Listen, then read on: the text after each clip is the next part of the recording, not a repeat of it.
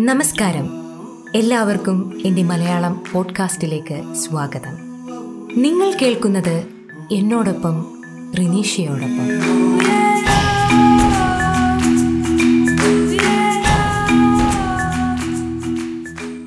ഈ എപ്പിസോഡിൽ കുറച്ച് പുസ്തകങ്ങൾ പരിചയപ്പെടുത്താമെന്നാണ് ഞാൻ വിചാരിക്കുന്നത്. രണ്ടു വയസ്സ് മുതൽ പതിനൊന്ന് വയസ്സ് വരെയുള്ള കുട്ടികൾക്ക് വായിക്കാൻ പറ്റിയ കുറച്ച് പുസ്തകങ്ങൾ. ഈ ബുക്സ് ഞാൻ ഒരുപാട് റിസർച്ചൊന്നും നടത്തി കൊണ്ടുവന്നതല്ല. എന്റെ മകൻ അവന്റെ രണ്ട് വയസ്സ് മുതൽ ഇപ്പോൾ അവന് പതിനൊന്ന് വയസ്സായി. ആ പതിനൊന്ന് വയസ്സ് വരെ അവന് വായിക്കുവാൻ വേണ്ടി ഞങ്ങൾ വാങ്ങിക്കൊടുത്തിട്ടുള്ള കുറച്ച് പുസ്തകങ്ങളാണ്. അവർ വാങ്ങിക്കൊടുത്ത പുസ്തകങ്ങൾ എന്ന് പറയുമ്പോൾ അത് ഞങ്ങളുടെ സുഹൃത്തുക്കൾ ഞങ്ങൾക്ക് സജസ്റ്റ് ചെയ്ത് തന്നിട്ടുള്ളവയും അവന്റെ ഫ്രണ്ട്സ് വായിക്കുന്നത് കണ്ടിട്ട് അവൻ ഞങ്ങളോട് പറയുകയും അങ്ങനെ വാങ്ങിച്ചു കൊടുത്തിട്ടുള്ളതുമായ പുസ്തകങ്ങളാണ് ഞാൻ ഈ എപ്പിസോഡിൽ നിങ്ങളുമായിട്ട് ഷെയർ ചെയ്യുന്നത്. ഇങ്ങനെ ഷെയർ ചെയ്യാനുള്ളൊരു കാരണം എന്ന് വെച്ചാൽ നമ്മൾ പാരൻസ് അത് പുസ്തകം വായിക്കുന്നവരുണ്ടാകും വായിക്കാത്തവരും ഉണ്ടാകും നമ്മൾ വായിക്കുന്നുണ്ടെങ്കിലും വായിക്കുന്നില്ലെങ്കിലും നമ്മളുടെ മക്കൾ വായനാശീലമുള്ളവരായിട്ട് വളരണമെന്ന് വളരെയധികം ആഗ്രഹിക്കുന്നവരാണ്. ഈ പുസ്തകങ്ങളെ പറ്റിയൊക്കെ അധികം അറിവില്ലെങ്കിൽ മക്കൾക്ക് എന്ത് തരത്തിലുള്ള അല്ലെങ്കിൽ ആരുടെ ബുക്സ് ആണ് വാങ്ങിച്ചു കൊടുക്കുക എന്നുള്ളൊരു കൺഫ്യൂഷൻസ് ഉണ്ടാകാറുണ്ട്. അപ്പോൾ അങ്ങനെയുള്ളവർക്കൊക്കെ ഇതൊരു ഹെൽപ്ഫുൾ ആയിരിക്കും എന്ന് കരുതിയാണ് ഞാനിങ്ങനെ ഒരു എപ്പിസോഡ് ചെയ്യുന്നത്. എന്റെ മകന്റെ പുസ്തകങ്ങളാണ് ഞാനിവിടെ ഇൻട്രൊഡ്യൂസ് ചെയ്യുന്നതെന്ന് പറഞ്ഞല്ലോ. അപ്പോൾ ഞാൻ വിചാരിച്ചു എന്നാൽ ഈ എപ്പിസോഡിൽ അവനെയും കൂടെ കൂട്ടാമെന്ന്. ഈ ബുക്കുകളൊക്കെ വായിച്ചിട്ടാണ് അവനിപ്പോൾ നല്ലൊരു വായനാശീലമുള്ളൊരു കുട്ടിയായിട്ട് മാറിയിരിക്കുന്നത്. സ്വാഭാവികമായിട്ടും ഈ ബുക്കുകളൊക്കെ നല്ല ബുക്കുകളാണ് എന്നാണ് എനിക്ക് ആ ഒരു കാര്യത്തിൽ നിന്നും മനസ്സിലാകുന്നത്. ഞാൻ കൂടെ കൂട്ടിയിട്ടുണ്ട് എന്റെ മകനെ. മുനു ഒന്ന് ഇൻട്രൊഡ്യൂസ് ചെയ്യും. എന്റെ പേര് ഋഗ്വേദ് മാനസ്. ഞാൻ ആറാം ക്ലാസ്സിൽ പഠിക്കുന്നു. ഞാൻ രാജഗിരിയിലാണ് പഠിക്കുന്നത്. ഓക്കെ. ഋഗ്വേദ് മാനസ് എന്നാണ് അവന്റെ പേരെങ്കിലും ഞങ്ങളെല്ലാം മനു എന്നാണ് വിളിക്കുന്നത്. അവന്റെ ചെറുപ്പകാലത്തിലോട്ട് തന്നെ പോവാം അല്ലേ? അവനൊരു രണ്ട് വയസ്സുള്ളപ്പോഴാണ് ഞാൻ ആദ്യമായിട്ട് ഒരു ബുക്ക് നോക്കി കഥ വായിച്ചു കൊടുക്കുന്നത്. അപ്പം അതിനു മുന്നെയൊക്കെ എല്ലാ അമ്മമാരും ചെയ്യുന്നത് പോലെ തന്നെ നമ്മുടെ പാരൻസൊക്കെ നമുക്ക് പറഞ്ഞു തന്നിട്ടുള്ള അല്ലെങ്കിൽ നമ്മുടെ ഗ്രാൻഡ് പാരൻസ് ഒക്കെ പറഞ്ഞു തന്നിട്ടുള്ള കഥകളൊക്കെ ഇവനെ പറഞ്ഞു കൊടുത്തിട്ടുണ്ട്. കൂടെ റൈംസ് പാടിക്കൊടുക്കാറുണ്ട് ആൽഫബറ്റ്സ് നമ്പേഴ്സ് ഇതെല്ലാം അമ്മമാരും ചെയ്യുന്നത് തന്നെ. അതുപോലെയൊക്കെ ഞാനും ചെയ്തിട്ടുണ്ട്. പിന്നെ കുറേ കഴിയുമ്പോൾ നമ്മുടെ കയ്യിൽ സ്റ്റോക്ക് തീരും അല്ലേ? കഥയുടെ സ്റ്റോക്കൊക്കെ തീരുമ്പോൾ നമ്മൾ പറഞ്ഞു കൊടുത്ത കഥ തന്നെ പിന്നെയും പിന്നെയൊക്കെ മാറ്റി മറിച്ചുമൊക്കെ പറഞ്ഞു കൊടുക്കാറുണ്ട്. അപ്പം ഞാൻ ആ കൂട്ടത്തിൽ ഏറ്റവും കൂടുതൽ പറഞ്ഞു കൊടുത്തിട്ടുള്ളത് നമ്മുടെ ആമയുടെയും മുയലിന്റെയും കഥയാണ്. ഈ കുട്ടികൾക്ക് ബോറടിക്കില്ലേന്ന് എനിക്ക് പലപ്പോഴും തോന്നാറുണ്ട്. കാരണം എന്തെങ്കിലും മോനെ വേറെ കഥയൊന്നുമില്ലല്ലോ എന്ന് പറഞ്ഞു കഴിഞ്ഞാൽ അവൻ പറയും സാരമില്ല അമ്മേ എനിക്ക് ആ കഥ തന്നെ പറഞ്ഞു തന്നാൽ മതി എന്ന് പറയും. അപ്പം ഞാൻ എന്ത് ചെയ്യും? ആദ്യത്തെ വേർഷനിൽ ആമയുടെയും മുയലിന്റെയും കോമ്പറ്റീഷനാണ് ഹൈലൈറ്റ് ചെയ്ത് പറയണമെങ്കിൽ രണ്ടാമത്തെ ദിവസം ഒരു പക്ഷേ ഞാൻ പറയുന്നത് കാടിനെ പറ്റിയായിരിക്കും കൂടുതൽ ഹൈലൈറ്റ് ചെയ്യുക. എന്നിട്ട് അതിന്റെ സൈഡിൽ കോമ്പറ്റീഷൻ. അങ്ങനെ അടുത്ത ദിവസമാണെങ്കിൽ ഒരു പക്ഷേ മുയലിനെ പറ്റിയായിരിക്കും കൂടുതൽ. അങ്ങനെ ഓരോ ദിവസവും സെയിം കഥ തന്നെ പറയുമ്പോൾ ഓരോരോ ഡിഫറെന്റ് വേർഷൻസ് ആയിട്ടാണ് ഞാനത് അവനോട് പറയാറ്. ഇങ്ങനെ കുറേ കഥയൊക്കെ തീരുമ്പോൾ സ്വാഭാവികമായിട്ടും നമുക്കൊരു ബുക്ക് കിട്ടിയാൽ കൊള്ളാമെന്നുള്ളൊരു ആഗ്രഹമൊക്കെ ഉണ്ടാവില്ലേ? അപ്പം അങ്ങനെ ഇരിക്കുമ്പോഴാണ് എന്റെ ഒരു ഫ്രണ്ട് ആശ എനിക്കൊരു ബുക്ക് സജസ്റ്റ് ചെയ്ത് തരുന്നത്. എന്റെ ഓർമ്മയിൽ അവനൊരു രണ്ട് വയസ്സുള്ളപ്പോഴാണ് ആശ എനിക്ക് ആ ബുക്ക് സജസ്റ്റ് ചെയ്യുന്നത്. ആശയ്ക്കൊരു മോനുണ്ട്. എന്റെ മോനേക്കാളും ഒരു വയസ്സ് മുകളിലുള്ള മകനാണ്. അപ്പോൾ അവന്റെ സ്കൂളിൽ നിന്ന് അവന് വായിക്കാൻ കൊടുത്ത ബുക്സാണ് അപ്പോൾ എന്നോട് പറഞ്ഞു ആശ പറഞ്ഞു നല്ല ബുക്കാണ് റിനി ഇത് വായിച്ചു നോക്കുക. മോന് ഇഷ്ടപ്പെടാൻ വഴിയുണ്ട്. ഇപ്പോൾ തന്നെ ഈ ഒരു പ്രായത്തിൽ തന്നെ നമ്മൾ കഥയൊക്കെ വായിച്ചു കൊടുക്കുകയാണെങ്കിൽ ഗ്രാജുവലി അവർക്കൊരു ഒരു റീഡിങ് ഹാബിറ്റ് ഉണ്ടാവും. അത് നല്ലൊരു കാര്യമല്ലേ എന്ന് ചോദിച്ചു. അങ്ങനെ എന്റെ ഫ്രണ്ട് എനിക്ക് ആ ബുക്ക് കുറച്ച് ദിവസത്തേക്ക് നീ ഇത് വെച്ചോ എന്ന് പറഞ്ഞ് എനിക്ക് തരികയാണ്. ആദ്യം വായിച്ച ആ ബുക്ക് ഏതാണെന്നറിയോ? പേപ്പർ സ്റ്റോറീസ് ആ പെപ്പർ സ്റ്റോറീസ് അതവൻ മറക്കാൻ വഴിയില്ല. കാരണം അവനൊരു യു കെ ജി വരെ ആ ബുക്ക് വായിച്ചിട്ടുണ്ട്. പെപ്പർ സ്റ്റോറീസ് എന്ന് പറയുമ്പോൾ ആദ്യം തന്നെ പറയണം പെപ്പർ ആരാന്നുള്ളത്? പെപ്പർ ആരാടാ? ഒരു ചെറിയൊരു പപ്പി ആ ചെറിയൊരു നായ്ക്കുട്ടിയാണ് ഇതിലെ മെയിൻ ഒരു ക്യാരക്ടർ എന്ന് പറയുന്നത്. ആ പെപ്പറിന്റെ കഥയിൽ നമുക്ക് ഓരോ ബുക്കും ഓരോ ബുക്കും എന്ന് പറഞ്ഞു കഴിഞ്ഞാൽ ആറോ ഏഴോ പേജുള്ള ചെറിയ ബുക്കാട്ടോ അത്. അതിന്റെ കുറേ സീരീസ് ഇറങ്ങിയിട്ടുണ്ട്. അതിൽ ഓരോ ബുക്കിലും വളരെ ബ്യൂട്ടിഫുൾ ആയിട്ടുള്ള ഇല്ലസ്ട്രേഷൻസ് ഉണ്ട്. കൂടെ ഏറ്റവും കുറഞ്ഞ വാക്കിൽ എങ്ങനെ ആ കഥ പറയുവാൻ പറ്റുമോ ആ രീതിയിൽ അവരത് വലിയ അക്ഷരത്തിൽ തന്നെ പ്രിന്റ് ചെയ്തിട്ടുണ്ട്. കുട്ടികൾക്ക് കാണുമ്പോൾ വളരെ ഇൻട്രസ്റ്റിംഗ് ആയിരിക്കും. കാരണം ഒരു പപ്പിയുടെ ചിത്രമൊക്കെയാണല്ലോ. അപ്പോൾ ഈ ബുക്ക് വായിച്ചു കൊടുക്കുമ്പോൾ എനിക്ക് ഡൗട്ടുണ്ട് കാരണം ഇത് ആദ്യമായിട്ടാണ് ഞാനൊരു പുസ്തകം ഇങ്ങനെ തുറന്നു വെച്ചിട്ട് അത് ചൂണ്ടി കാണിച്ചുകൊണ്ട് കഥ പറഞ്ഞു കൊടുക്കുന്നത്. അപ്പോൾ ഇവനിത് എത്രമാത്രം മനസ്സിലാകും എന്നെനിക്ക് ഒരു ഐഡിയ ഉണ്ടായിരുന്നില്ല. പക്ഷേ ഇവൻ വളരെ ഇൻട്രസ്റ്റോടു കൂടിയാണ്. കാരണം പിക്ചറൊക്കെ ആണല്ലോ അതിങ്ങനെ നോക്കി നിന്നിരുന്നത്. ഞാനപ്പോൾ പിക്ചർ ചൂണ്ടിക്കാണിച്ച് ഇങ്ങനെ അത് വായിക്കും. അതിനുശേഷം അതിന്റെ അർത്ഥം ഇങ്ങനെ പറഞ്ഞു കൊടുക്കും. അപ്പോൾ അവനത് ആസ്വദിച്ച് കേൾക്കാറുണ്ട്. കുറച്ച് നാൾ കഴിഞ്ഞപ്പോൾ ഇവൻ താനെ ഈ സെന്റൻസൊക്കെ വായിക്കാൻ തുടങ്ങി. വായിക്കാൻ തുടങ്ങി എന്ന് പറഞ്ഞു കഴിഞ്ഞാൽ അവൻ ആൽഫബറ്റ്സ് ഒന്നും എഴുതാനൊന്നും തുടങ്ങിയിട്ടില്ലാത്തൊരു കാലമാണ് കേട്ടോ. അവനൊരു എൽ കെ ജിയിലൊന്നും ആയിട്ടില്ല. ഒരു പ്ലേ സ്കൂളിൽ പഠിക്കുന്ന ഒരു കാലഘട്ടത്തിലാണ് അവൻ ആൽഫബറ്റ്സ് ഒക്കെ ഐഡന്റിഫൈ ചെയ്യാം നമ്പേഴ്സൊക്കെ ഐഡന്റിഫൈ ചെയ്യാം. താനെ വായിക്കുന്നത് അവന്റെ ഒരു വലിയൊരു ഇതായിട്ടല്ല ഞാൻ പറയുന്നത് കാരണം ആ കാറ്റഗറിയിലുള്ള അല്ലെങ്കിൽ ആ ഒരു ഏജ് കാറ്റഗറിയിലുള്ള കുട്ടികൾ വളരെ പെട്ടെന്ന് എല്ലാം പഠിച്ചെടുക്കുന്ന ഒരു സമയമാണ് അല്ലേ നമ്മൾ കേട്ടിട്ടില്ല? അഞ്ച് വയസ്സ് വരെ അവരുടെ ഒരു ബ്രെയിന്റെ ഒരു ഡെവലപ്മെന്റ് എന്ന് പറയുന്നത് വളരെ ഫാസ്റ്റ് ആയിരിക്കും. അവരെല്ലാം പെട്ടെന്ന് പെട്ടെന്ന് ക്യാപ്ചർ ചെയ്തെടുക്കും എന്നാണ് പറയുക അപ്പം ഞാനിത് ഡെയിലി ഇങ്ങനെ സെന്റൻസ് വായിക്കുമ്പോൾ അത് അവന്റെ ആ ഒരു ഇതിലോട്ട് മെമ്മറിയിലോട്ട് ഫീഡ് ചെയ്യപ്പെടുകയാണ് ചെയ്യുന്നത് അപ്പോൾ അത് നോക്കിയിട്ട് അവനിങ്ങനെ ഞാൻ പറയാതെ തന്നെ അത് അവൻ പറയും. അവൻ കേട്ടിട്ട് പഠിച്ചിരിക്കുന്ന രീതിയിൽ. അതിപ്പോൾ ഏത് കുട്ടികൾ ആ പ്രായത്തിലുള്ളവർക്ക് നമ്മളിങ്ങനെ സ്ഥിരമായിട്ട് വായിച്ചു കൊടുത്താൽ അങ്ങനെ പറ്റും തന്നെയാണ് ഞാൻ വിശ്വസിക്കുന്നത് കേട്ടോ. അങ്ങനെ ആ പേപ്പർ സ്റ്റോറീസ് അവൻ താനെ അക്ഷരങ്ങളൊന്നും പഠിക്കാതെ തന്നെ അവൻ വായിക്കാൻ തുടങ്ങി. പിന്നീട് K ജിയിലൊക്കെ L K G U K ജിയിലൊക്കെ പഠിക്കുന്ന ഒരു കാലഘട്ടത്തിൽ കൂട്ടി വായിക്കാൻ തുടങ്ങിയല്ലോ ഓരോ വാക്കുകൾ. അങ്ങനെ അവൻ സ്വന്തമായിട്ട് ഓരോന്നിന്റെ അർത്ഥം മനസ്സിലാക്കി ആ പേപ്പർ സ്റ്റോറീസ് വായിച്ചു. പിന്നെ കുറേ കഴിഞ്ഞപ്പോൾ എനിക്ക് തോന്നി പേപ്പർ സ്റ്റോറീസ് കുറേ നാളായാലും ഇങ്ങനെ ഓടിക്കൊണ്ടിരിക്കുന്നത് അപ്പോൾ പുതിയൊരു ബുക്ക് അവന് മേടിച്ചു കൊടുക്കണമെന്ന് കരുതി. അങ്ങനെ ഒന്നാം ക്ലാസ്സിലായപ്പോൾ ഇനി എന്ത് ബുക്ക് വാങ്ങുമെന്നുള്ളൊരു ആലോചനയായി. അങ്ങനെയാണ് അവൻ എന്നോട് പറയുന്ന അവന്റെ ഫ്രണ്ട്സ് ജെറോണിമോ സ്റ്റിൽട്ടൺ എന്ന് പറഞ്ഞിട്ട് ബുക്ക് വായിക്കുന്നുണ്ടമ്മ അത് ഞാനിങ്ങനെ വായിച്ചു നോക്കി നല്ല രസമുണ്ട് എനിക്കത് വേണം എന്ന് പറയാം അങ്ങനെയാണ് അവനത് ഞങ്ങൾ ആമസോണിൽ നിന്ന് വരുത്തി ജെറോണിമോ സ്റ്റിൽട്ടൺ കൊടുത്തത്. ഈ പെപ്പർ സ്റ്റോറീസ് കണ്ടിട്ട് നിൽക്കുന്ന പാരൻസിന് പെട്ടെന്ന് ജെറോണിമോ സ്റ്റിൽട്ടൺ കാണുമ്പോൾ ഒരു ഇഷ്ടക്കേടൊക്കെ തോന്നാം. വേറെ ഒന്നുമല്ല അതിന്റെ ഒരു ഇല്ലസ്ട്രേഷൻസ് ഒക്കെ കുറച്ച് ക്ലട്ടേഡ് ആയിട്ടുള്ളൊരു ഇതാണ്. അപ്പോൾ ഞാനത് കണ്ടപ്പോൾ ചോദിച്ചു ഇതാണോ നിനക്ക് ഇഷ്ടമായത് ആ ഇതാണ് അത് നല്ല ഇൻട്രസ്റ്റിംഗ് ആണ് എന്ന് പറഞ്ഞു. പിന്നെ എനിക്കത് അങ്ങനെ തോന്നി. വേറെ ഒന്നുമല്ല അവൻ വളരെ ഇൻട്രസ്റ്റോട് കൂടിയാണ് ആ ബുക്ക് വായിച്ച് തീർക്കാറ്. മാത്രമല്ല ഇവന്റെ കസിൻ സിസ്റ്റർ വരുമ്പോൾ അവളിവനേക്കാളും ഒരു മൂന്ന് വയസ്സിന് മൂത്തതാണ്. പക്ഷെ അവൾ ആറാം ക്ലാസ്സിൽ പഠിക്കുമ്പോഴും വീട്ടിൽ വന്നു കഴിഞ്ഞാൽ ജെറോണിമോ സ്റ്റിൽറ്റന്റെ ബുക്ക് എടുത്ത് വായിക്കും. പോകുമ്പോൾ ആന്റി ഞാനിത് കൊണ്ടേക്കോട്ടെ മൂന്നാളിന്. ഞാൻ ഇനി അടുത്ത പ്രാവശ്യം വരുമ്പോൾ ഞാനിത് കൊണ്ടുവന്ന് തരാം എന്നൊക്കെ പറഞ്ഞ് ജെറോണിമോ സ്റ്റിൽറ്റൻ കൊണ്ടുപോകുന്നത് കാണാറുണ്ട്. അങ്ങനെ പിള്ളേർക്ക് ഒത്തിരി ഇഷ്ടമുള്ള ഒരു ബുക്കാണ് ജെറോണിമോ സ്റ്റിൽറ്റൻ ജെറോണിമോ സ്റ്റിൽറ്റൻ എന്ന് പറയുന്ന ഒരു ക്യാരക്ടർ അത് മനു തന്നെ പറയണായിരിക്കും നല്ലത്. അതാരാണ്? ജെറോണിമോസിൽട്ടൺ ഒരു എലിയാണ്. ആ, എലിക്ക് ഉണ്ടാകുന്ന അഡ്വഞ്ചേഴ്സ് അതാണ് ഈ ഈ ജെറോണിമോ സ്റ്റിൽട്ടൻ സ്റ്റോറീസിൽ ഉള്ളത്. Okay okay. അതിന്റെ ഒരുപാട് ബുക്സ് അവൈലബിൾ ആണ്. ആമസോണിലും ഉണ്ട്. അല്ലാതെ ബുക്ക് സ്റ്റോഴ്സിലൊക്കെ നമുക്ക് ധാരാളം കാണാൻ പറ്റും. അങ്ങനെ ജെറോണിമോ സ്റ്റിൽട്ടൻ കഴിഞ്ഞപ്പോൾ ഇനി ഒരു നെക്സ്റ്റ് ലെവൽ ഏത് ബുക്കാണ് വാങ്ങിക്കൊടുക്കുക എന്നിങ്ങനെ ആലോചിച്ചിരിക്കുമ്പോഴാണ് മോൻ തന്നെ വന്ന് പറയുന്നത് അവന്റെ സ്കൂളിൽ ഫ്രണ്ട്സ് എനിഡ് ബ്ലൈറ്റന്റെ കുറച്ച് ബുക്സ് വായിക്കുന്നുണ്ട്. നല്ലതാണെന്ന് തോന്നുന്നു. വാങ്ങണമെന്ന്. അങ്ങനെയാണ് എനിഡ് ബ്ലൈറ്റന്റെ ബുക്സ് വാങ്ങുന്നത്. എനിഡ് ബ്ലൈറ്റന്റെ ബുക്സ് എങ്ങനെയാണ് കോമഡി ആണോ? അത് കോമഡി ഉണ്ട്. കോമഡി ആയിട്ടുള്ളൊരു ബുക്ക് ഉള്ളത് മിസ്റ്റർ മെഡൽസ് മഡിൽസ് ആണ്. പിന്നെ ഡിറ്റക്റ്റീവ് സ്റ്റോറീസ് ഉണ്ട്. അത് the mystery of the invisible thief എന്നിട്ടുള്ളതാണ് പിന്നെ ഫാന്റസി സ്റ്റോറീസ് ഉണ്ട്.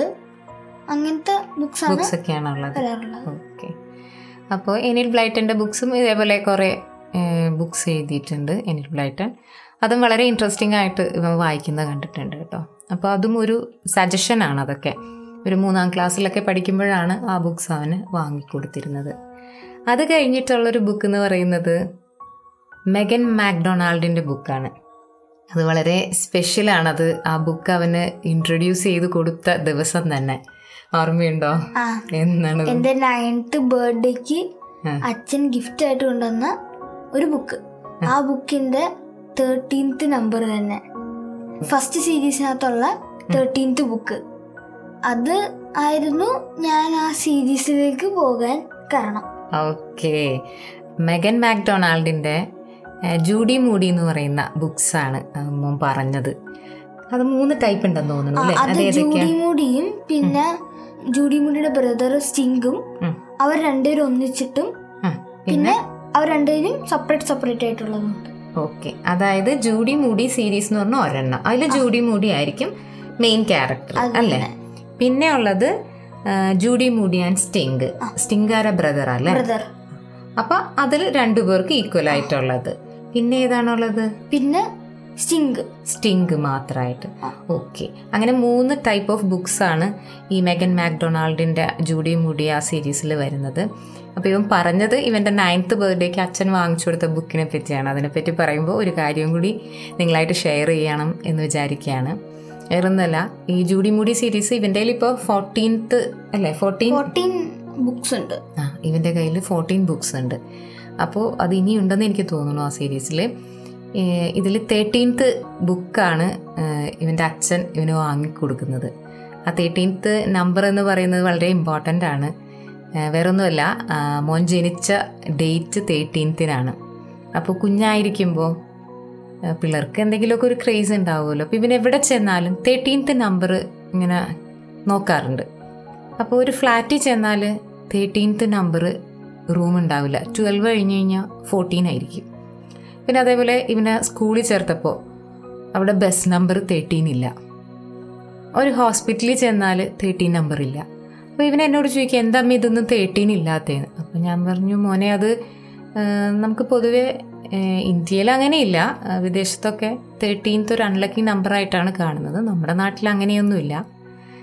നീ അത് അങ്ങനെ ഒരു നെഗറ്റീവായിട്ട് വിചാരിക്കേണ്ട.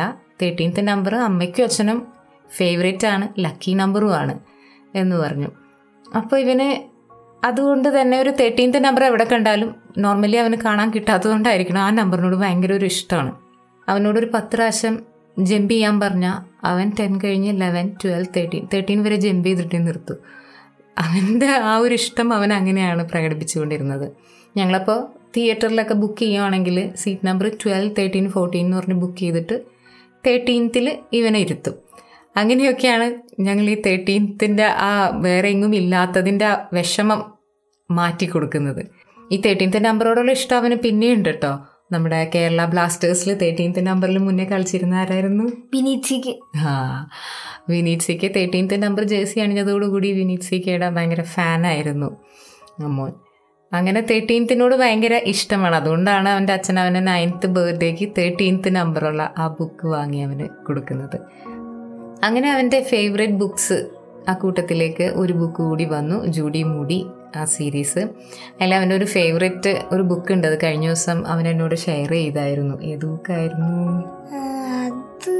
ഗേൾ ഡിറ്റക്റ്റീവ് ഭയങ്കരമായിട്ട് ഓർക്കേണ്ടി ഒന്നുമില്ലേ ആലോചിക്കേണ്ടി ഒന്നുമില്ലേ ഗേൾ ഡിറ്റക്റ്റീവ് അത് കഴിഞ്ഞ ദിവസം എന്നോട് ഷെയർ ചെയ്തായിരുന്നു. എന്തോ ഒരു കാര്യം പറഞ്ഞപ്പോൾ ഇങ്ങനെ പറഞ്ഞതാണ് ഗേൾ ഡിറ്റക്റ്റീവ് എന്റെ ഫേവറേറ്റ് ആണ് ജൂഡി മുടി സീരീസിൽ അതിനുശേഷം അവന് വാങ്ങിക്കൊടുത്തൊരു ബുക്കാണ് ക്യാപ്റ്റൻ അണ്ടർ പാൻസ് എന്ന് പറയുന്നത്.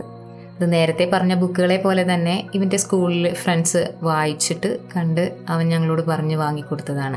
അപ്പോൾ ഇവന്റെ സ്കൂളിൽ നമുക്ക് ബുക്സ് ഒക്കെ കൊണ്ടുപോകാം.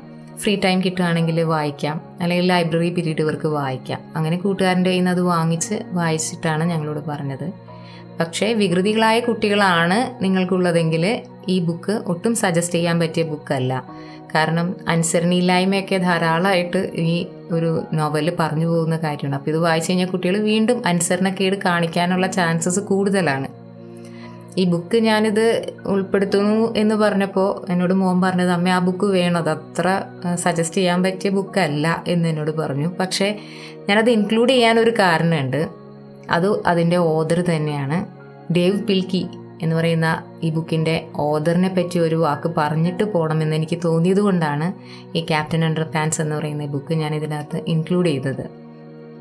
ഡേവ് പിൽക്കിയെ പറ്റി പറയുകയാണെങ്കിൽ ബിഹേവിയറൽ പ്രോബ്ലംസ് ഉള്ള ഒരു കുട്ടിയായിരുന്നു. ഡേവ് ബിൽക്കി അപ്പോൾ സ്കൂളിലൊക്കെ വിടുമ്പോൾ ടീച്ചേഴ്സിനൊക്കെ മാനേജ് ചെയ്യാൻ വളരെയധികം ബുദ്ധിമുട്ടുള്ള ക്യാരക്ടർ ആയതുകൊണ്ട് ഈ പ്രോബ്ലം ഉള്ളതുകൊണ്ട് മിക്കവാറും ദിവസങ്ങളിൽ ഈ ഡേവ് പിൽക്കിയെ സ്കൂളിന്റെ ഹോളിലാണ് കൊണ്ടിരുത്താറ്. അപ്പോൾ അവിടെ സ്ഥിരമായിട്ട് കുട്ടി ഇരിക്കാൻ തുടങ്ങിയപ്പോൾ കുട്ടിക്ക് ബോറടിച്ചു കുട്ടിയപ്പോൾ കഥകൾ എഴുതാനും ഇങ്ങനെ വരയ്ക്കാനും ഒക്കെ തുടങ്ങി. അങ്ങനെ ദേവ് പിൽക്കി ആ ഹാളിലിരുന്ന് ക്രിയേറ്റ് ചെയ്ത ഒരു ക്യാരക്ടറാണ് സൂപ്പർ ഹീറോ ക്യാരക്ടറാണ് ക്യാപ്റ്റൻ അണ്ടർ പാൻസ് അങ്ങനെ അവിടെ ഇരുന്ന് വരയ്ക്കുകയും ആ കഥ എഴുതുകയും ചെയ്യുകയായിരുന്നു ഡേവ് പിൽക്കി. ഈ പുസ്തകം പിന്നീട് ടീച്ചർ കണ്ടിട്ട് ടീച്ചർ ഇത് വലിച്ചു കീറുകയും നീ ഇനി മേലാൽ പുസ്തകം എഴുതരുതെന്ന് പറയുകയൊക്കെ ചെയ്തിട്ടുണ്ടായിരുന്നു. പക്ഷെ പിന്നീട് ഈ ഡേവ് പിൽക്കി അമേരിക്കയിലെ വളരെ പ്രശസ്തനായ കാർട്ടൂണിസ്റ്റും ഓതറും ഇല്ലസ്ട്രേറ്ററും ഒക്കെ ആയിട്ട് അറിയപ്പെടുകയുണ്ടായിരുന്നു. അപ്പോൾ ഈ ഒരു ഓതറിന്റെ ഒരു പ്രത്യേകത നിങ്ങളായിട്ട് ഷെയർ ചെയ്യണമെന്ന് ഉള്ള ആഗ്രഹം കൊണ്ടാണ് ഞാൻ ഈ ഒരു പുസ്തകത്തെ പറ്റി ഇവിടെ പറഞ്ഞു പോയത്. ഇത് അമേരിക്കയിൽ ബാൻ ചെയ്ത ഒരു പുസ്തകമാണ്. അമേരിക്കൻ ലൈബ്രറി അസോസിയേഷൻ ഇത് ബാൻ ചെയ്തിട്ടുണ്ട്. അങ്ങനെ ക്യാപ്റ്റൻ അണ്ടർ പാൻസിൽ നിന്ന് പിന്നെ പോകുന്നത് വളരെ ഫേമസ് ആയിട്ടുള്ള ഇപ്പോഴും ബെസ്റ്റ് സെല്ലിംഗ് ആയിട്ടുള്ള ബുക്സൊക്കെ എഴുതുന്ന റോൾ ദാലിന്റെ കഥകളിലേക്കാണ്. പോയത്. അതിനൊരു കാരണമുണ്ട്. റോൾ ദാലിന്റെ ബുക്സ് വാങ്ങിച്ചു കൊടുക്കാനായിട്ട്. അതിന്റെ കാരണം അവൻ തന്നെ പറയട്ടെ അല്ലേ? സ്കൂളിൽ വെച്ചിട്ട് ഒരു ചെറിയൊരു ഭാഗം ഉണ്ടായിരുന്നു. ആ, റോൾ ദാലിന്റെ മറ്റിൽഡ എന്നൊരു ബുക്കിൽ നിന്ന് ഓക്കെ. എത്രാം ക്ലാസ്സിലായിരുന്നു നാലാം ക്ലാസ്സിലായിരുന്നു ആ ഭാഗം ഉണ്ടായിരുന്നത്. ഓക്കെ. അത് വായിച്ചപ്പോൾ എനിക്ക് ഇൻട്രസ്റ്റിംഗ് ആയിട്ട് തോന്നി. അപ്പോൾ എനിക്ക് ആ ഫുൾ ബുക്ക് വായിക്കണമെന്ന് തോന്നി. അങ്ങനെയാണ് ഞാൻ റോൾ ദാൽ എന്ന റൈറ്ററിലേക്ക് റൈറ്ററുടെ ബുക്സ് വായിക്കാൻ തോന്നിയത് ഓക്കെ. പറഞ്ഞ ശരിയാണ്. മെറ്റിൽഡ എന്ന് പറഞ്ഞ ഞാൻ ഓർക്കുന്നുണ്ട്. മെറ്റിൽഡ എന്ന് പറഞ്ഞ ഒരു പ്രൊഡിജിയുടെ അല്ലേ? പ്രൊഡിജി. ഒരു കഥയുണ്ടായിരുന്നു. അപ്പോൾ അത് ഫുള്ള് വായിക്കണം എന്ന് പറഞ്ഞിട്ടാണ് അങ്ങനെ മെറ്റിൽഡ ബുക്ക് വാങ്ങി കൊടുക്കുന്നത് റോൾദാലിന്റെ പിന്നീട് വേറൊരു ബുക്ക് ഉണ്ടല്ലോ? ആ Charlie and chocolate factory. Okay. Charlie Atta chocolate factory അതിന്റെ മൂവി ഇറങ്ങിയിട്ടുണ്ട് കേട്ടോ അത് ഞങ്ങൾ രണ്ടുപേരും കൂടി ഒരുമിച്ച് കണ്ടതാണല്ലേ? നല്ല രസമുള്ള മൂവിയാണ് നമ്മൾ കുട്ടികളുടെ മനസ്സായിട്ട് ഇങ്ങനെ കുട്ടികളുടെ കൂടെ ഇരുന്ന് കാണാൻ പറ്റിയ നല്ലൊരു മൂവിയാണ് അപ്പോൾ ഇവൻ ഇതിന്റെ ബുക്ക് വായിച്ചതിന് ശേഷം എന്നോട് പറഞ്ഞമ്മ അതിന്റെ ഒരു മൂവി ഉണ്ട് നമുക്ക് ഒരുമിച്ച് കാണാം എന്ന് പറഞ്ഞിട്ട് ഞങ്ങളങ്ങനെ കാണുകയാണ് ചെയ്തത്. റോൾദാൽ മനുവിന്റെ ഫേവറേറ്റ് റൈറ്ററാണ് അപ്പോൾ ഫേവറേറ്റ് റൈറ്റർ ആയതുകൊണ്ട് കുറേ കാര്യങ്ങൾ ഇടയ്ക്കിടയ്ക്ക് ഞാൻ കിച്ചണിൽ എന്തെങ്കിലുമൊക്കെ ചെയ്തുകൊണ്ടിരിക്കുമ്പോൾ അമ്മ ഈ റോൾ ദാലില്ലേ അങ്ങനെയാണ് ഇങ്ങനെയാണ് എന്നൊക്കെ പറഞ്ഞ് പറയാറുണ്ട്. അപ്പോൾ റോൾ ദാലിനെ പറ്റി എനിക്ക് പറയാനുള്ളത് എന്താ? ഒന്ന് അവരൊക്കെ കേൾക്കട്ടെ അല്ലേ?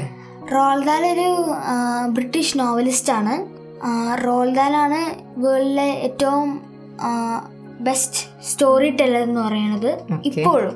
പിന്നെ റോൾദാൽ എഴുതിയ പല ബുക്സും മൂവീസും ആക്കിയിട്ടുണ്ട്. പിന്നെ റോൾദാൽ എഴുതുന്നൊരു സ്പെഷ്യൽ ആയിട്ടൊരു ഹട്ട് ഉണ്ട് ആ ഹട്ട് അവിടെ ആരും കയറ്റൂല അവിടെ സ്പൈനൽ കോഡിന്റെ ചെറിയ ഷേവിങ് ഹ്യൂമറസിന്റെ ബോണി എന്നുള്ള ചെറിയൊരു ഭാഗം അങ്ങനെ കുറേ സാധനങ്ങളുണ്ട്. പിന്നെ റോൾദാൽ ഒരു ചോക്ലേറ്റ് ഹിസ്റ്ററിയനും കൂടിയാണ്. പിന്നെ ഒരു ഫൈറ്റർ പൈലറ്റുമാണ്. ചോക്ലേറ്റ് ഹിസ്റ്ററിയൻ ആയതുകൊണ്ട് തന്നെ ഈ കാഡ്ബറീസ് ഒക്കെ ഇഷ്ടമാണ്. അപ്പോൾ കഴിച്ചിട്ട് ബാക്കിയുള്ള ആ ഗോൾഡൻ റാപ്പർ ചുരുട്ടി ചുരുട്ടി ഒരു വലിയൊരു ബോളാക്കി ആ. Three hundred and ten grams ആണ് ഉള്ളത്. പിന്നെ ഒരു മെഡിക്കൽ ഇൻവെന്റർ കൂടിയാണ്. റോൾദാലിന്റെ മകന് ഒരു ആക്സിഡന്റ് പറ്റി. അപ്പോൾ ബ്രെയിനിന് എന്തോ ചെറിയ പ്രശ്നം പറ്റിയപ്പോൾ റോൾത്താൽ ഒരു മെഷീൻ ഉണ്ടാക്കി. അത് ബ്രെയിനിലൊരു ഫ്ലൂയിഡ് വലിച്ചെടുക്കുന്ന സാധനമായിരുന്നു. അപ്പോൾ അത് റോൾദാലിന്റെ മകന് അത്ര വലിയ ഡിഫറൻസ് ഒന്നും ഉണ്ടാക്കിയില്ലെങ്കിലും പക്ഷെ റിക്കവർ ചെയ്ത് പോന്നു. പക്ഷെ അത് രണ്ടായിരത്തോളം ചിൽഡ്രൻസിന് അത് ഹെൽപ്പ് ചെയ്തു. ഈ റോൾ ദാൽ കണ്ടുപിടിച്ച ആ ഒരു മെഷീൻ മെഷീൻ വെച്ചിട്ട്. ഓക്കെ അത് കൊള്ളാലോ. ഇതൊക്കെയാണ് അവനൊരു പതിനൊന്ന് വയസ്സ് വരെ വായിച്ചുകൊണ്ടിരിക്കുന്ന ആ പുസ്തകങ്ങളുടെ ഒരു ലിസ്റ്റ് എന്ന് പറയുന്നത്. ഇതിൽ ഈ ഒരു സമ്മർ വെക്കേഷനിൽ കുറച്ചുകൂടി ബുക്സ് വേണം എന്നൊക്കെ ആവശ്യപ്പെട്ടിരുന്നു. പക്ഷേ ലോക്ക്ഡൗൺ വന്നതോടുകൂടി എല്ലാ കാര്യവും വിചാരിച്ച പോലെ നടന്നില്ല. ഒന്നും വാങ്ങിക്കൊടുക്കാൻ പറ്റിയില്ല. അപ്പോൾ അവൻ ചെയ്തത് എന്താണെന്ന് വെച്ച് കഴിഞ്ഞാൽ വായിച്ച ബുക്കുകൾ തന്നെ പിന്നെയും പിന്നെ എടുത്ത് വായിക്കാൻ തുടങ്ങി. അപ്പോൾ കുറേ ബുക്കുകളൊക്കെ അവൻ മറന്നുപോയി എന്ന് പറയുന്നുണ്ടായിരുന്നു വായിച്ചിട്ട്. അപ്പോൾ അതൊക്കെ വീണ്ടും വായിച്ചു. എല്ലാ ബുക്കും വായിച്ചു തീർന്നു അല്ലേ? ഇനി ഇതിൽ നിന്ന് വ്യത്യസ്തമായിട്ട് ഒരു ബുക്ക് കൂടി എനിക്ക് സജസ്റ്റ് ചെയ്യണം എന്നുണ്ട് അത് വേറൊന്നുമല്ല my big book of questions and answers എന്ന് പറയുന്ന ഒരു ബുക്ക് ഈ കുട്ടികൾക്കൊരു താല്പര്യം ഉണ്ടാവുമല്ലോ എല്ലാം അറിയാനുള്ളൊരു ക്യൂരിയോസിറ്റി അങ്ങനെയുള്ള കുട്ടികൾക്ക് വളരെ ഹെൽപ്ഫുൾ ആയിട്ടുള്ളൊരു ബുക്കാണ് അതൊരു രണ്ടാം ക്ലാസ് മൂന്നാം ക്ലാസ് കുട്ടികൾക്കാണ് പറ്റുക. കാരണം അത് കൂടുതലായിട്ടും എർത്ത് ആൻഡ് സ്പേസിനെ പറ്റിയിട്ടുള്ളൊരു ബുക്കാണ് അവരത് കാര്യങ്ങൾ വിശദീകരിക്കുന്നതും ആ ഒരു ഏജിലുള്ള രണ്ടിലും മൂന്നിലും ഒക്കെ പഠിക്കുന്ന കുട്ടികൾക്ക് മനസ്സിലാകുന്ന വിധത്തിൽ വളരെ സിമ്പിളായിട്ടാണ് കാര്യങ്ങൾ പറഞ്ഞു പോയിട്ടുള്ളത്. അതിനേക്കാളും മുകളിലുള്ള കുട്ടികൾ ഇതിനെപ്പറ്റിയൊക്കെ ഡീറ്റെയിൽഡ് ആയിട്ട് ക്ലാസ്സുകളിൽ പഠിക്കുന്നുണ്ട്. അപ്പോൾ കുഞ്ഞു കുട്ടികൾക്കൊക്കെ അവർക്കിപ്പോൾ എന്തോ അറിയാനുള്ളൊരു ആഗ്രഹം ഉണ്ടാവുമല്ലോ. എന്താ പറയുക ഇപ്പം മാസിൽ ലൈഫ് ഉണ്ടോയെന്നോ അല്ലെങ്കിൽ ഷാഡോസ് എങ്ങനെയാണ് വരുന്നതെന്നോ അങ്ങനെയൊക്കെ കുറേ കാര്യങ്ങൾ ഇവർ ചുമ്മാ ഇങ്ങനെ ആലോചിക്കുമല്ലോ അപ്പോൾ നമ്മളോട് വന്ന് ചോദിക്കാറൊക്കെ ഉണ്ടല്ലോ അങ്ങനത്തെ ക്വസ്റ്റ്യൻസ് ഒക്കെ. അപ്പോൾ അങ്ങനെയുള്ളവർക്ക് വായിക്കാൻ പറ്റിയ നല്ലൊരു പുസ്തകമാണ് ഈ ഞാൻ പറഞ്ഞ my big book of questions and answers അത് ഇതുപോലെ തന്നെ ഇവന്റെ കൂട്ടുകാരന്റെ കൈ കണ്ടിട്ടാണ് ഇവൻ എന്നോട് അത് സജസ്റ്റ് ചെയ്യുന്നത്. ഞാനത് ഒരുപാട് അന്വേഷിച്ചു നടന്നു. ഇവിടെ ബുക്ക് സ്റ്റോളിലൊക്കെ കിട്ടാൻ ഇച്ചിരി പാടായിരുന്നു. അപ്പോൾ ആമസോണിൽ നിന്നാണ് അത് വരുത്തിയത്. അത് ശ്രീ ബുക്ക് സെന്റർ ആണ് അതിന്റെ ഡിസ്ട്രിബ്യൂഷൻ. ആ ഒരു ഇത് വെച്ചിട്ടാണ് ഞാൻ സെർച്ച് ചെയ്ത് ആ ബുക്ക് കണ്ടുപിടിച്ചത്. ഇതൊക്കെയാണ് എന്റെ മകന്റെ കയ്യിലുള്ള ബുക്കുകൾ എന്ന് പറയുന്നത്. ഈ ബുക്സൊക്കെ ഞാൻ നേരത്തെ പറഞ്ഞതുപോലെ തന്നെ എന്ത് വാങ്ങിക്കൊടുക്കണം എന്ന് ഡൗട്ടൊക്കെ ഉള്ള പാരൻസിന് ഉപകരിക്കുമെന്നാണ് ഞാൻ വിചാരിക്കുന്നത്. അതുകൊണ്ടാണല്ലോ ഈ എപ്പിസോഡ് ഞാൻ ചെയ്യാമെന്ന് വിചാരിച്ചത് തന്നെ. തീർച്ചയായിട്ടും ഞാൻ ഈ പറഞ്ഞ ബുക്സിനേക്കാളൊക്കെ മനോഹരമായിട്ടുള്ള ബുക്സ് ഉണ്ടാകും. അവയൊക്കെ നിങ്ങൾ കമന്റ് ബോക്സിൽ ഇടുക. അതുപോലെ തന്നെ മറ്റൊരു കാര്യം എന്ന് പറയുന്നത് ഞാൻ ഈ എപ്പിസോഡിൽ ആദ്യം പറഞ്ഞ ഒരു പേപ്പർ സ്റ്റോറീസ് എന്ന് പറഞ്ഞ ഒരു ബുക്കിനെ പറ്റി പറഞ്ഞല്ലോ. അതുപോലെയുള്ള മനോഹരമായ ഇല്ലസ്ട്രേഷൻസ് ഉള്ള മലയാളം ബുക്സ് ഒത്തിരി ഞാൻ തപ്പിയിരുന്നു. അതൊന്നും എനിക്ക് കണ്ടെത്താൻ കഴിഞ്ഞില്ല. അപ്പോൾ അങ്ങനെയുള്ള ബുക്സ് ഉണ്ടെങ്കിൽ പേപ്പർ സ്റ്റോറീസിന്റെ ആ ഒരു ഏജ് കാറ്റഗറി മാത്രമല്ല കേട്ടോ. പിന്നീട് ബാക്കി രണ്ട് വയസ്സ് മുതൽ മേളിലോട്ടുള്ള കാറ്റഗറിയിൽ കുട്ടികൾക്ക് വായിക്കാൻ പറ്റിയ മനോഹരമായിട്ടുള്ള മലയാളം ബുക്സ് ഉണ്ടെങ്കിൽ തീർച്ചയായും അതും കമന്റ് ബോക്സിൽ നിങ്ങളിടണം എല്ലാവർക്കും അത് വളരെ ഹെൽപ്ഫുൾ ആയിരിക്കും. നമ്മുടെ മക്കൾ വായിച്ചു വളരട്ടെ അല്ലേ? എന്നാൽ പിന്നെ വൈൻഡപ്പ് ചെയ്താലോ? എന്നാൽ ഇത്തവണ നീ വൈൻഡപ്പ് ചെയ്യേ. അമ്മ പറയാറുള്ള പോലെ. കൂടുതൽ വിശേഷങ്ങളുമായി അടുത്ത എപ്പിസോഡിൽ കണ്ടുമുട്ടാം. നിങ്ങളോടൊപ്പം റനീഷ്യ. കൂടെ ഋഗ്വേദ് മാനസം.